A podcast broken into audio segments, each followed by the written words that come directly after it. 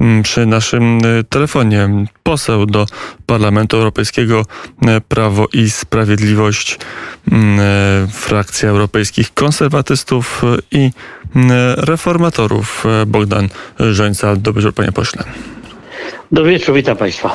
No i jak z perspektywy Brukseli wygląda staranie się o lepszą i szybszą reakcję Zachodu na wojnę na Ukrainie? Doszło do pewnej wymiany zdań między szefową Komisji Europejskiej a polskim premierem. Mateusz Morawiecki powiedział, że to nie Europa pomaga i, i po, po, pomaga zażegnać kryzys uchodźczy, tylko kraje członkowskie, a szczególnie e, Polska, mimo że Europa zaczyna e, sobie, czy dokładnie mówiąc Bruksela, urzędnicy brukselscy zaczynają sobie pewne zasługi przypisywać. No tak jest od początku. Tu w zasadzie na samym początku tej wojny bardzo rzadko padało, nazwa, padała nazwa Polska, Słowacja, Węgry, Rumunia. Bardzo rzadko. E, dopiero gdzieś po jakichś powiedzmy trzech tygodniach niektórzy zaczęli mówić, wymieniać te kraje jako te, które e, świadczą pomoc dla rodzin ukraińskich. No teraz jest ciut lepiej, ale e, to jest tylko taki powiedzmy sygnał werbalny znowu, bo w dalszym ciągu, chcę to bardzo wyraźnie podkreślić, nie ma świeżych pieniędzy, świeżych środków na pomoc dla e, matek i dzieci ukraińskich, które są już pod e, opieką rodzin polskich, czy węgierskich, czy rumuńskich. I to jest bardzo smutne, że te, tych pieniędzy nie ma i że nie ma na razie woli e, stworzenia takiego funduszu, szybkiego stworzenia funduszu, który by e, mógł, powiedzmy, wesprzeć no, od strony takiej zwykłej, ludzkiej, te osoby, które nieraz uciekały z Ukrainy, zostawiając wszystko i pieniądze, i karty płatnicze, a zabierały te osoby tylko dzieci i to, co potrzebne do przeżycia w pierwszych dniach. Nie widzę tej woli, nie widzę e, tej chęci stworzenia funduszu. Są tylko opowieści, że są kraje, które nie wykorzystały pieniądze z poprzedniej perspektywy 14-20, no i te kraje mogą wziąć sobie te pieniądze w przypadku Polski to jest oczywiście e, dramat, dlatego że myśmy świetnie zakontraktowali tą perspektywę 14-20. Polska jest tu pewnym, pewnego rodzaju przykładem. Mamy chyba ponad 96% zakontraktowanych środków, więc co będziemy przesuwać? Nie będziemy przecież przerywać przetargów, które są w toku, albo nie będziemy e, łamać zasad związanych z kontrahentami, więc e, wystąpili, wystąpiliśmy dzisiaj jako europosłowie EKR-u do pani von der Leyen o stworzenie świeżych pieniędzy, nowych funduszy. To jest możliwe, bo wiele razy w ciągu roku, jak jestem w komisji budżetowej tutaj pracuję, wiele razy zdarzają się poprawki z jednego paragrafu na drugi, z jednego celu na inny cel. W tym wypadku jest milczenie i tylko gadanie i gadanie. E, i nie ma e, konkretnych decyzji, e, ale są też takie zapewnienia właśnie, są te słowa, które padają, że będzie fundusz, że będą dodatkowe pieniądze. Jaki to jest horyzont czasowy? Wiemy, że Stany Zjednoczone przekazały Polsce 50 milionów dolarów. Wielka Brytania mówi o sumie rzędu 30 milionów funtów na współpracę z polskim rządem przy, przy opiece nad, czyli przyjęciem uchodźców. To nie są jakieś duże kwoty e, w skali kryzysu, z jakim się mierzymy, ale ale są. Kiedy będą dodatkowe pieniądze kierowane czy do rządu, czy do samorządu, czy do chociażby jakichś organizacji pozarządowych, no jakiekolwiek, w jakimkolwiek e, zakresie nowe pieniądze z budżetu unijnego kierowane do no, państw, które no, przyjęły uchodźców? Patrząc na to, na harmonogram prac Parlamentu Europejskiego, to wydaje mi się, że w na pewno nie, w kwietniu tak nic się już nie zadzieje. Mamy pierwszą, mamy pierwszą w maju sesję plenarną, ona będzie w Strasburgu. Zobaczymy, jaki, jaka będzie agenda, jaki będzie program tam, ale my cały czas naciskamy i mówimy codziennie niemalże, płyną monity z różnych środowisk, żeby pomóc Polsce. Proszę sobie wyobrazić, panie dyrektorze, szanowni państwo, do Polski przyjechało 2,5 miliona mieszkańców. Załóżmy, że 2 miliony nowych mieszkańców żyje. Ci, ci ludzie zużywają prąd, wodę, gaz, e, potrzebują środków na, e, do higieny osobistej. Nie mówię już o jedzeniu, piciu i o powiedzmy jakichś tam elementarnych zakupach. Więc e, na pewno Unia Europejska musi stworzyć ten fundusz. Polski rząd powinien skrupulatnie i robi to skrupulatnie, y, powinien policzyć y, wszystkie te wydatki naszego budżetu. Zdaje się, że to jest około na razie 8 miliardów złotych y, rząd polski przygotował, ale to są pierwsze miesiące. Natomiast do końca roku zostało długo. Część 800 tysięcy osób z Ukrainy zadeklarowały już poprzez system PESEL pobyt w Polsce, więc my musimy wyciągnąć wydrzeć z gardła te pieniądze Unii Europejskiej, która się cały czas panoszy w, w sytuacjach takich powiedzmy werbalnych, że to Unia pomaga. Nie. Budżet Unii Europejskiej nie pomaga, budżet Unii Europejskiej nie robi żadnych ruchów, żadnych zmian, natomiast nasza presja tu jako posłów EKR-u i być może innych frakcji doprowadzi do tego, że gdzieś w maju jakiś nowy fundusz powstanie, ale na, na tę chwilę niestety ja tego nie widzę. E, i nie ma żadnej możliwości, to jak Unia Europejska chce tym kryzysem e, zarządzać w takim wypadku? Chce... Moim zdaniem, panie redaktorze, Unia chce przeczekać, przemilczeć. E, oczywiście były odwiedziny, wyjazdy, fotki, komisarze, prawda, pani von der Leyen i tak dalej, pobyt na granicach niektórych posłów, a od strony finansowej nie ma żadnych ruchów, żadnych decyzji, więc zdaje się, że to jest tak. A może Polska wchłonie tych Ukraińców, jakoś ich tam przechowa, może Rumunia zrobi to samo, Węgry, Czechy, Słowacja i tak dalej, no a my dzięki temu zaoszczędzimy pieniądze i będziemy wydatkować na przykład na politykę gender. To są niestety dosyć brutalne słowa z mojej strony, ale y, nie ma takiego y, podejścia. Ja o to pytałem też komisarza Hanna na, komi na komisji budżetowej y, kilka dni temu. No nie ma takiego podejścia, jak było podejście do sytuacji w Turcji, gdzie Unia Europejska zadedykowała 6 miliardów euro na pomoc dla uchodźców. Y, nie spoczniemy, dopóki takich pieniędzy czy podobnych pieniędzy Polska i te kraje, które pomagają Ukraińcom y, nie zdobędą. Będziemy to pokazywać w każdy możliwy sposób i będziemy nacierać na Parlament Europejski, żeby wymusił w postaci sankcji na Komisję Europejską, powiem tak, właśnie takie decyzje, które są, y, które są niezbędne, żeby 2,5 miliona uchodźców ukraińskich po prostu mogło żyć w spokoju, a polskie rodziny nie cierpiały, bo polska gościnność jest ważna, szlachetne serce jest ważne, ale koszty z dnia na dzień są i oby nie doszło do jakichś konfliktów na tym tle między tymi, którzy przyjechali, znaleźli dach pod, pod polskim niebem czy w polskich domach, bo też tu podkreślamy, że w Polsce nie ma obozów dla uchodźców, że Polacy pomagają bezpośrednio, więc ci Polacy, czasem bardzo biedni, ale jednak pomagają, powinni otrzymać zwrot tych kosztów, więc walka trwa.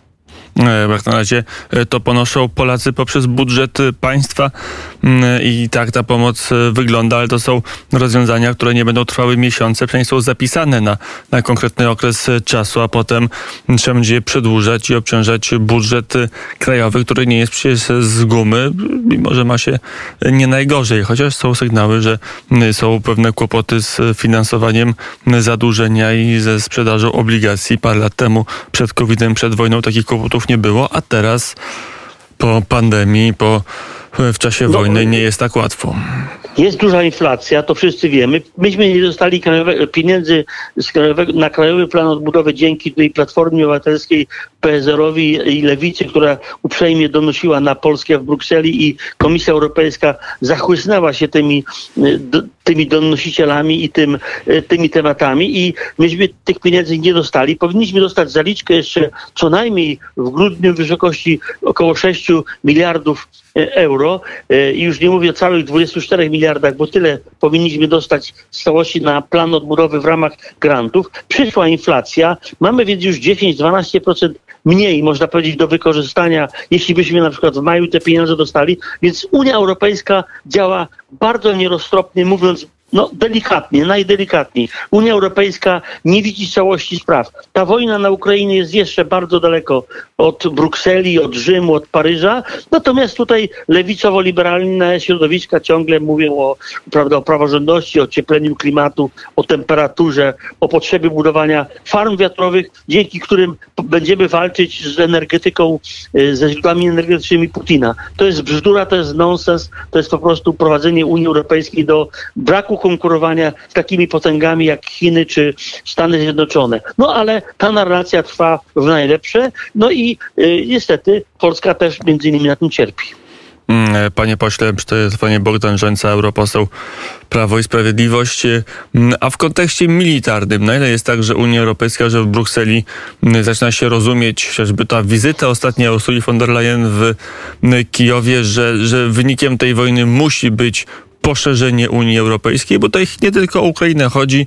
Jest wiele państw członkowskich, zwłaszcza w rejonie Bałkanów, Bałkanów Zachodnich, y, z Macedonią Północną na czele, która nawet zmieniła nazwę swojego państwa y, z Macedonii na Macedonia Północna, żeby y, Grecja zniosła swoje weto, a i tak nie ma żadnego postępu w jej pracach, akcesyjnych. Czy, czy jest taka świadomość wśród europosłów, że, że po tej wojnie Unia Europejska będzie musiała być większa, że już nie da się zamykać w tym gronie 27 państw? Na dzisiaj moje doświadczenia wskazują, że nie będzie rozszerzenia Unii, że pani von der Leyen powiedziała, co powiedziała, co prawda, ale wiemy, jakie są nastroje w Niemczech i we Francji. Rozszerzenie Unii Europejskiej o, o Macedonię Północną na przykład najbardziej blokuje w tej chwili Francja. Tak samo robią Niemcy względem Ukrainy, którzy wprost mówią, że nie chcą Ukrainy y, w Unii Europejskiej i ta, ten ton pobrzmiewa w rozmowach wewnętrznych między politykami y, Niemiec. Więc y, obawiam się, że te czcze zapowiedzi są tylko teoretycznymi sygnałami, natomiast i takimi no, marnymi pocieszeniami dla Ukrainy. Natomiast oczywiście aż się prosi o to, żeby dzisiaj nadać Ukrainie przynajmniej status kandydata do Unii Europejskiej, to byłoby już coś, to byłby taki no, no, no, dobry wydźwięk i dodanie sił tym biednym żołnierzom ukraińskim, którzy w tej chwili walczą z Rosjanami, broniąc swojej ojczyzny. No, y, uważam, że y, rozszerzenie jest niezbędne, także z innych powodów, ale Francja y, w tej chwili żyje wyborami, Niemcy liczą euro i martwią się, że jak prawda, by weszły pełne sankcje dla, dla Putina, to każdy Niemiec straci płaci po 20 euro, to, to jest ten typ myślenia, który nie ma nic wspólnego z Solidarnością Wolnych Narodów, wolnych państw, Solidarnością e, w Unii Europejskiej. Tu jest po prostu czysty biznes i ten biznes musi się kręcić wyłącznie u tych najbogatszych krajów to mamy jeden, jeden, jedną jasność i, mm, i pytanie, nie ma takiej refleksji, że ta wojna jest, że to jest być może jedyne miejsce na świecie w tej chwili Ukraina, e, gdzie ludzie no, w tej chwili bardziej umierają za własny kraj, ale gdzieś tam jest ta idea europejska żywa, może najżywsza, najbardziej ofiarna w, w na starym kontynencie. No tak, y, ta postawa Ukraińców budzi podziw ze wszechmiar. Y, prezydent Zeleński zachowuje się no, no genialnie, trzeba powiedzieć, y, jak na przywódcę narodu. Te, te sytuacje powiedzmy na Ukrainie są pewnie oglądane tutaj w tych różnych kanałach telewizyjnych przez europosłów, przez liderów Unii Europejskiej, no ale stara Unia postępuje bardzo, tak powiem, e, e, restrykcyjnie względem nowych państw, e, które do Unii przystąpiły i Niemcy, Francuzi, Holendrzy, czyli tak zwani skąpcy, po prostu nie widzą tej ofiarności Ukrainy, nie widzą zagrożenia, no nie wiem, nie chcę być jakimś e, złym wróżem, ale e, zdaje się, że e, tak kryzys w strefie euro, który przyszedł, kryzys energetyczny, kryzys z żywnością i drożyzna żywnościowa może ich zmieni ich, ich zdanie, ale na tę chwilę ja nie widzę takiej wielkiej, pełnej refleksji także w tym aspekcie docenienia tego, co robi Ukraina, broniąc swojego kraju i broniąc jakby, będąc jakby przedmurzem w tej chwili Unii Europejskiej. A sankcje, panie pośle, bo mm, to jest też temat, który musimy omówić. Jest kierunkowa decyzja co do e, zakazu importu węgla. Mówisz też o ropie i gazie. Jak to jest daleko posunięte i, i jak te decyzje będą mm, realizowane w praktyce? No przecież, e, proszę Państwa, e, przecież e, liderzy Unii Europejskiej mają swoich dobrych ekspertów, doradców i, i to, że już jest piąta runda sankcji, dowodzi tylko jednego, że Unia wszystko robi pod presją. Właściwie się wymusza na tej Unii wprowadzenie tych sankcji, a jeśli już jest ta piąta runda tych sankcji, czy piąta część, no to widzimy, że na przykład Niemcy opóźniają i nie chcą wprowadzenia od razu powiedzmy embarga na węgiel rosyjski, tylko mówią, że stanie się to w sierpniu. O ropie i o gazie na razie tu nie słychać nic nowego, czyli krótko mówiąc po prostu Putin dalej będzie zarabiał na tych e, usługach, nazwijmy względem e, zachodniej Europy, będzie otrzymywał pieniądze, będzie modernizował armię, będzie zabijał Ukraińców. Ale to nie robi większego wrażenia na, na liderach unijnych. No, nawet są takie dosyć drastyczne opowieści, że no, po co ta Ukraina się bije? Więc takie, i takie pojawiają się w przestrzeni publicznej wypowiedzi. No, posłanka z z Irlandii ostatnio mówiła, żeby w ogóle nie nakładać żadnych sankcji na, na Rosję. Więc to jest stan ducha Unii Europejskiej. To przedstawicielka jest... skrajnej lewicy w Europarlamencie. Tak, to była przedstawicielka skrajnej, komunistka wręcz, ale no jednak takie hasła padają i te, te hasła są też tutaj brane pod uwagę, bo jednak Unia po prostu jeszcze nie odczuła y, żadnych konsekwencji tej wojny i tak na dobre prawdopodobnie musimy trochę poczekać Obawiam się, że będzie to po wakacjach, kiedy, kiedy się być może zakończy ten konflikt na Ukrainie i przyjdzie refleksja, że trzeba odbudowywać Ukrainę. Wtedy może Unia jakoś inaczej do tego podejdzie. W tym momencie Unia jest po prostu e, sama dla siebie i nie widzi e, nieszczęścia i dramatu Ukrainy. A z drugiej strony mamy e, sytuację taką, że e, jest, mówi się o zwrocie w polityce niemieckiej. To jest e, opisywane w europejskiej prasie, że, że ta wojna spowoduje wiele zmian, zwłaszcza w Berlinie, że trzeba się uniezależnić od Rosji. Te wszystkie słowa padają. Jak sprawić, żeby te słowa stały się rzeczywistością? Gdyby tak było, e, jak się mówi, to Nord Stream 2 już byłby rozebrany, bo to byłby najlepszy przykład e, że, że zrywamy, to, to jest najłatwiejsze do zrobienia, e, ponieważ tu nie wszędzie sięga Putin w tej materii i mógłby być ten Nord Stream 2 po prostu rozebrany, mielibyśmy dowód na e, działanie Niemiec. Natomiast e, w Niemczech chyba jest taka sytuacja, raczej na pewno, że raczej zwykli Niemcy zaczynają e, no jednak mówić, że, że Angela Merkel i to środowisko, które rządziło Niemcami, po prostu doprowadziło do tego kryzysu i sami Niemcy przed sobą się wstydzą. To jest jakiś znak, jakiś objaw zmian ale znamy Niemców z historii i wiemy, że nikt tak dobrze nie potrafi zadbać o nich, jak oni sami o siebie, kosztem innych państw, innych narodów, więc też za dużo bym sobie tu nie obiecywał. Przy telefonie Bogdan Żońca, europoseł, mm, Europejska Frakcja Konserwatystów i Reformatorów. Mm, zanim przejdziemy do dzisiejszej konferencji specjalnej podkomisji do spraw wyjaśnienia kryzysowej smoleńskiej, to jeszcze poproszę o jedną odpowiedź na temat polityki europejskiej i wybory we Francji. Pierwsza tura za nami, znamy oficjalne wyniki i komentarz e, liberalna, e, liberałowie i, i centrum się obroniły, są wzmocnione po tej pierwszej turze? Wydaje mi się, że doszło tam do dosyć po, poważnych zmian i ten podział na Francję głosującą, e, tą bogatą Francję głosującą na Macrona i nieco biedniejszą Francję głosującą na Le Pen będzie utrwalony. No i teraz wszystko zależy od narracji, którą e, będzie prowadziła pani Le Pen, jeśli chciałaby wygrać i to, to, ona musi się zmienić. My też oczekujemy tego, żeby, przynajmniej to jest moje prywatne zdanie, oczekujemy tego, żeby część jej narracji się zmieniła i wtedy moglibyśmy razem budować jakąś sił, jakieś siły konserwatywne w Europie, żeby zmienić Parlament Europejski i Unię Europejską i wrócić do korzeni europejskich. Francja nie wyjdzie z Unii Europejskiej. Francja pod rządami Le Pen, pani Le Pen jeszcze krzywdy żadnej Polsce nie zrobiła, ani Unii Europejskiej natomiast y, Macron już zrobił, bo sprzedawał y, broń pomimo embarga do Rosji y, dzwoni, można powiedzieć, dwa razy dziennie do Putina, płaszczy się przed nim, więc dla mnie to nie jest przywódca, który chciałby jakichś radykalnych zmian. W tej, w tej kampanii przez następne dwa tygodnie pewnie będzie dominowała, dominował ostry spór o przyszłość Francji, o tą przyszłość cywilizacji europejskiej.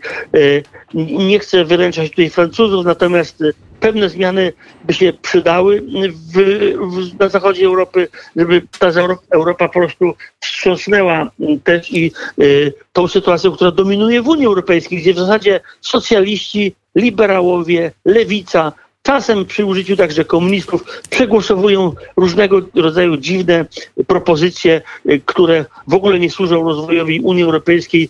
Y, y, Są to raczej tematy zastępcze, a Unia w tym samym czasie gospodarczo przegrywa. E, To panie pośle, na koniec e, komentarz do e, raportu specjalnej podkomisji.